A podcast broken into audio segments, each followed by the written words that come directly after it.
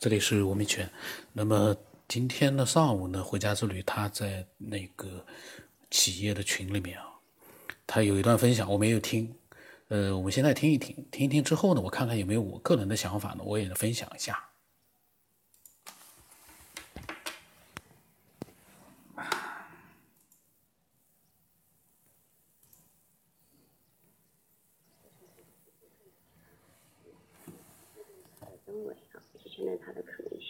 我们就只是说提出一种，啊，我们做一个假设，一个探讨啊，其实它，嗯，你可以把它当成一种，嗯，就是一种一种探讨它，你先不去界定它的真伪啊，去确认它的可能性，我们就只是说提出一种，一种可能性。如果这个世界都是由能量组成的。呃，这是这个探索这个论点的一个基础，就是首先你的成这个世界都是能量的不同正频而形成的，包括我们的身体意识。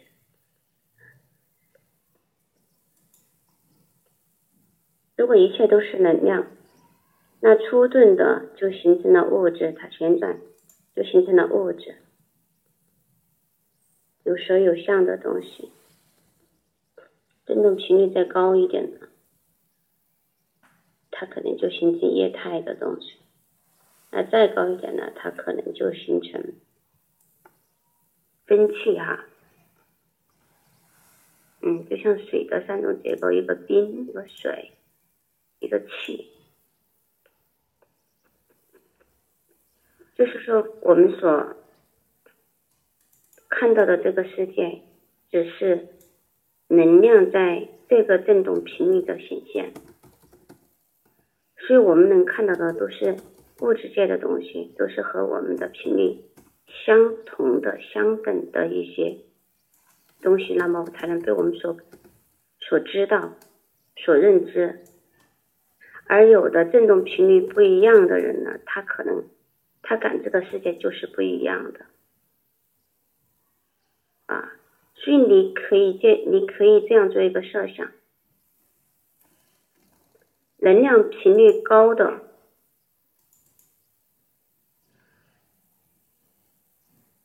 我们的频率如果对接不上，我们是没有办法去认知它、感知它的。如果这个理论成立，那我们就去反推我们现在所所知道的科学。那现在的科学是，呃，发展有三百多年的历史，主要源于西方。那西方的科学是源于哲学系统，哲学是源于二元论的一个基础。二元论它是研究物质，把物质与能量分开，把心灵与肉体分开。啊，然后他们就有有一个标准去测定，啊高低啊，就像九天说的，呃有上下哈这种这种感觉，其实它都是二元的一个二元论的一个结果。嗯，到上个世纪一四年代、二十年代、一九一几年的时候，量子力学彻底的就打破了那种。科学界们的一直的的一些认知，因为很多东西是测不准的，就是海森堡的测不准原理面世以后呢，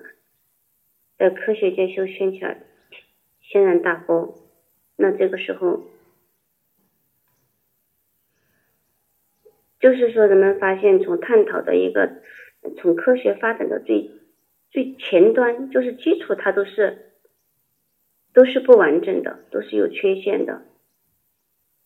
那建筑在它上面的科学的所谓科学的这一些东西呢，那么它注定就是不完整的。呃，数学还有物理都是物理的世界，它们主要是以以测量啊测量、计算、分解物质。都还是在物质的领域进行一个研究，就是在物质和能量之间，他们没有把它作为一个整体来进行一个研究，就认为物质是物质，能量是能量，啊，就是没有把他们这个把它看成一体，波或者力，啊，波或者力，他们也是看成对立的。直到波尔那帮人出现，量子物理啊，普朗克他们出现以后呢，就把那个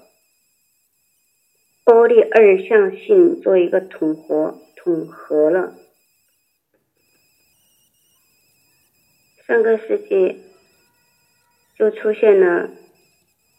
嗯，科学的发展就出现了这种瓶颈和阻碍。海森堡的物理的测不准原理，那么它的测不准就导致我们的数学数学。啊，物理这方面很多东西都，嗯，呃，就是没有办法，科学就研究不下去了，大概就是，嗯，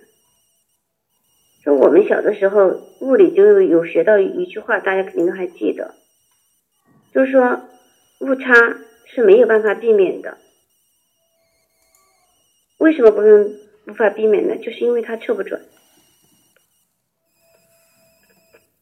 西方的科学走到现在，嗯，从哲学、科学的基础、哲学分化出的这些数的学科，啊，因为研究物理呢，就我们就发明了很多很多东西，嗯，他好像也接触了很丰盛的科学成果，所谓的我们可以上月球，可以到太空，我们可以下到海底，我们可以有原子弹、中子弹。但是它还是依然只是在物理物质的这个层面上，相当于在一棵树的一个枝丫，这个枝丫上去做一一些突做一些发展，看起来对这个枝丫是嗯很大很大的，但是没有办法解决一个，还是没有办法解决一个最大的问题，就是人类的痛苦这个问题。就是人类的痛苦，从几千年前到现在，就是从来没有停止过，从来没有战争和杀戮也从来没有停止过。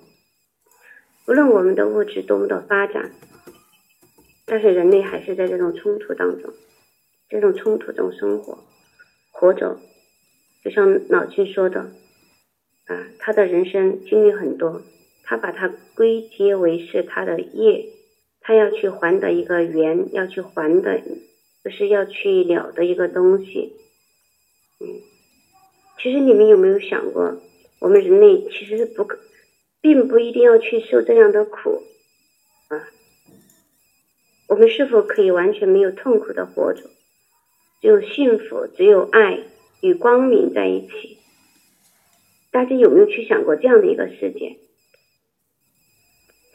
我们以前都是讲形而上，形而下，唯心唯物哈，那从来没有去做一个整合，就是从来没有，就只是，就是往单方面的一个发展，这是我一再的观点，就是单方面的发展它都不能，都是不能解决最根本的问题。你如果把它看成一个统一的整体。形而上和形而下，它是一体的两面，就是意识和物质，思想和物质，或者能量和物质，嗯，或者是一体的，就是一体的两两个面相，就不同的角度去看它。就是主观和客观的一个融合，并没有主观和客观之物，主观即客观，客观即主观，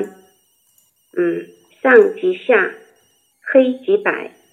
当然，如果没有前面的一些理解，听这样的话肯定是匪夷所思哈，听起来就觉得，嗯，讲话者好像是黑白不分，嗯，因为。就是你站的位置，你的视野决定了你所感知的世界是怎么样的。因为如果我们站的地方并不是制高点，那我们认为这是一个高点，那我们看到的这个世界，那是如此的真实，而且就一定以我自己就主观的那个眼眼睛去看到的这个世界，它是真实的，呃，他他的他的模样就是他的世界。站在每一个人都会站在自己的位置、自己的一个地方、一个山峦，啊，去看这个世界。那么他所看到的这个世界，就是全部的世界吗？未必，也不尽然。但是我们每个人都那么的相信，我们所知道的就是真的。我们所知道的这个世界，我们我们的视野范围所。目及的，我们我们大脑意识、思想里想的东西，它就是真的，因为它是局限的，就是九天脑境，包括我自己，都含有局限在，就是这种局限，就是因为我们自身的局限决定了我们的视野，除非你来到一个没有对立的一个观点。就是说，你已经把主观和客观、客观啊都看为一体，就是在你的认知范畴内已经统合了，就没有那些界限了。那这个时候，人我们称为人所双明哈。那这个时候呢，嗯，你可能才会看到啊，才会对这个世界，呃，就是。就是我，我经常称为这个世界的真相就为你敞开了一扇门，这个时候你才可以去看到这个世界的，啊啊呃一一一一一个一个部分。嗯，这个在佛陀，佛陀被认为是嗯成就者，也是有智慧的一个，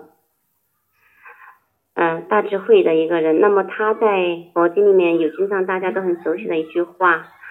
啊就是。烦恼即菩提，菩提即烦恼。其实大家的认为就是，哎呀，那个烦恼和菩提很多解释就是说，当一个呃烦恼，你把它过了这个坎，它就是那一个智慧。有烦恼即菩提，其实它就是一个两面一体的两面，就是你的观点一转的话，那痛苦也不是痛苦了，烦恼也不是烦恼了，啊，快乐和烦恼本是一体的。就是一个事情的两个面相而已，所以修行也就是修我们的智慧，要开启我们的智慧，把我们的智慧开启以后呢，我们生活就会啊，就是我们就会从现在的局限，因为我们的冲突和痛苦都是因为我们的局限，因为我们认知事物的局限性，导致了我们整个人类的痛苦与与一个冲突。就像毛泽东，昨天我在朋友圈发了一个一个东西，那个那个那个是文革时期的一个呃六七年十二月份七号的一个报纸，是重庆战报。那个时候讲的是八一五呃必胜，毛泽东写了一句那个配了诗，小小苍蝇就是环宇世界有一个小苍蝇叫不值得那个，我们不要怕，就是说那小苍蝇，其实也是因为毛泽东他自己的一个，他虽然是一个伟大的人物，他可以从。他甚至可以打到江山啊，做到一个你看这么多人的一个这么大一个国家的一个一个统领，但是他内心依然有恐惧，他的恐惧就是害怕刘少奇夺他的位，所以他在那个就搞了八一五反动派红卫兵哈和刘少奇的一个，呃，因为那段历史我们都不在那个时候，我们都还都还没出生，所以所以说只能从这些史料记载中去去知道啊。如果你不看这些史料之在的话，我们只能活在一个人云亦云的世界，活在一个不知道真相的世界啊！但是这种真相它不是我所口里的真相，这种真相它只能称为事实的一个记录。就是就像毛泽东这样伟大的人物，他依然有恐惧、有冲突，制造后来就是制造了一个内乱，内乱，好多人就因此而生命就就死掉了。就我我想表达的就是说，无论多伟大的人，多成功的一个人，内在只要还有恐惧的话，就是还没有真正的了悟、证悟的话，还在这种冲突与对立之间，他就有苦。毛泽东在斗的时候，他内心是苦的。呃，扯远了哈，只是扯了一点远。就是我，我想今天早上想分享的是，嗯，今天早上我起的比较早，十点钟就起来了，然后，然后就坐了一会儿，然后运动了一下，然后就有有又在翻阅那个意识光谱曾经给大家推荐的一本书，就是肯威尔伯写的，他被誉为就是异世界的爱因斯坦，大家可以去阅读这一本书，他写的非常好，非常详尽。我刚刚分享的内容有部分就是出自于书中，但是也是用我自己的语言去做了一个一个转述哈，一个转述啊。但是如果大家真的对真相感兴趣，嗯，可以真的去推荐阅读这本书，超级棒。它已经出版二十年了，它称一场革命，就是称为这个真的是物理的世界走到现在，从从现在研究意识领域的一个一个新的里程里程碑式的一个一个一个一本书。那么回家之旅呢，一大早呢就分享了这么多的东西。我觉得呢，他是一个哲学家，讲了很多哲学的那种抽象的东西。呃，我一直认为的就是，呃，意识，不管他你的意识怎么的强大，你觉得你拥有全世界，你可以想象怎么样，这个和科学没有关系。科学要做的事情，嗯，跟刚才回家之旅他所讲的，其实我觉得都没有关系。这个世界，因为科学多姿多彩。但是意识也很强大，意识的能力，呃，可以让你觉得这个世界属于你，存在于你的大脑里面，这都没问题。意识和科学是两个不同的东西，没有必要去贬低它，或者说去抬高它，那个都没没有必要。他讲了很多的内容，呃，都很抽象，都是哲学或者是一些这个，呃，很难说清楚的。如果你有你的想法呢，你也可以随时的把它分分享过来。当然，你要。仔细的去听回家之到底说了些什么，因为你还没有明白他到底在讲什么。我只是从他对科学的这个一些，他一直对科学的一些看法，我有自己的看法，我我我能有我的看法，我也发表了几句我的想法。呃，其他的我就不讲了，我就放一下我发的几句话就可以了。哦，回家之旅一大早就分享这么多，我待会儿我把它录出来啊。录的时候我听一听，然后回家之旅我反正节目里面一直会跟回家之旅顶着干的，我的反正回家之旅对我也是非常宽容的，呃，挺好的。不过呢，对于喷子喷回家之旅的话呢，伪科学的，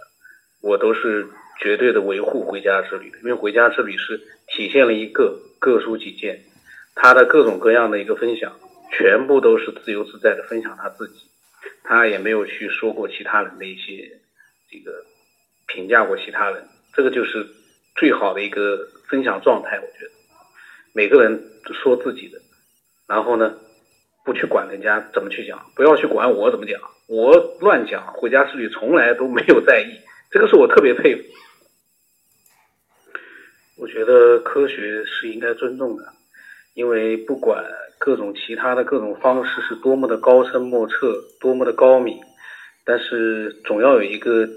这个方式去去呃达到呃它的里面那些本质的东西。科学在做研究，可能科学是要走很多的路，可是你说没有科学的话，我刚光靠自己去修炼、去意念、去想，那个是完成不了科学现在做的事情的。任何一件事情都不会是一帆风顺的。所以科学呢，有的时候你会觉得它好像你觉得不怎么样，但是科学呃是值得尊重的。科学而且发现了很多我们呃对我们很有用的东西，所以不能呃把科学和这个我们所研究的东西把它对立起来，我觉得没有意义。没有科学，我们还聊什么天呢？这个当然是我一直在讲这个呃就呃伟大的科学家。那些最伟大的科学家，他们从来没有说过，呃，神呐，或者是外星文明啊，或者是神秘未知的东西啊，他们都很尊重这些东西的。科学家最伟大的科学家，他们能尊重呃神秘莫测的一些东西。那么，呃，为什么，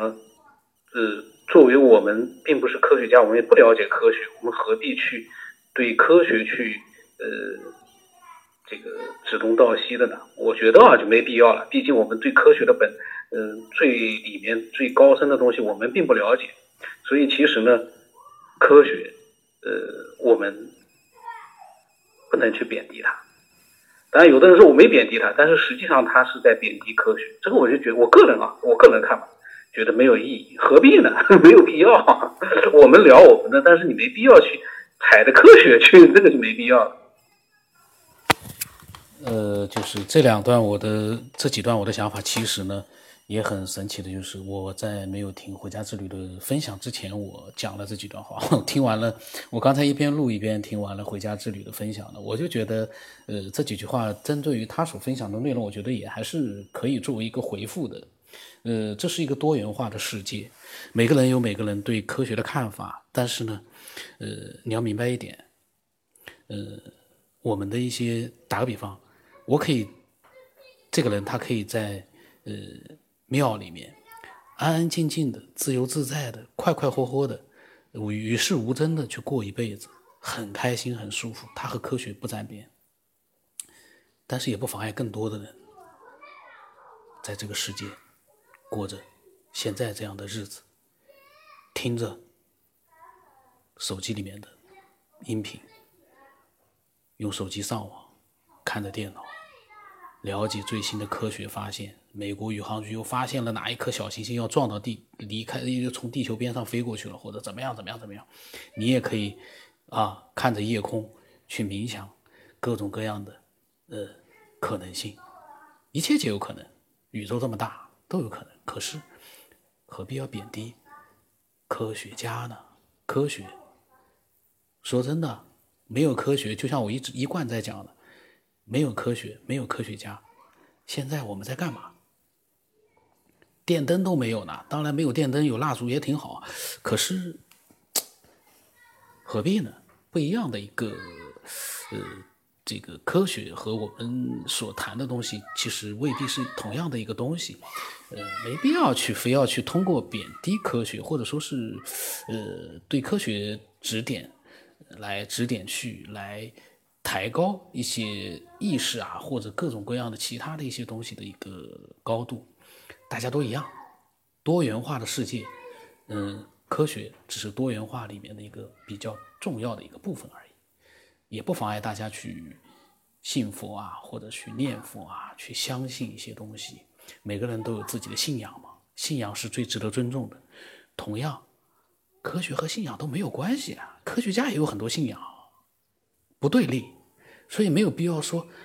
信仰是怎么怎么的，我科学就不啊。然后呢，如果你有你的想法呢，我就觉得每个人都可以分享自己的想法，自由自在。呃，我的微信号码是 beyond 什么八不让什么八，呃，我的微信名字呢是九天以后。那么今天就到这里吧，不能多扯了。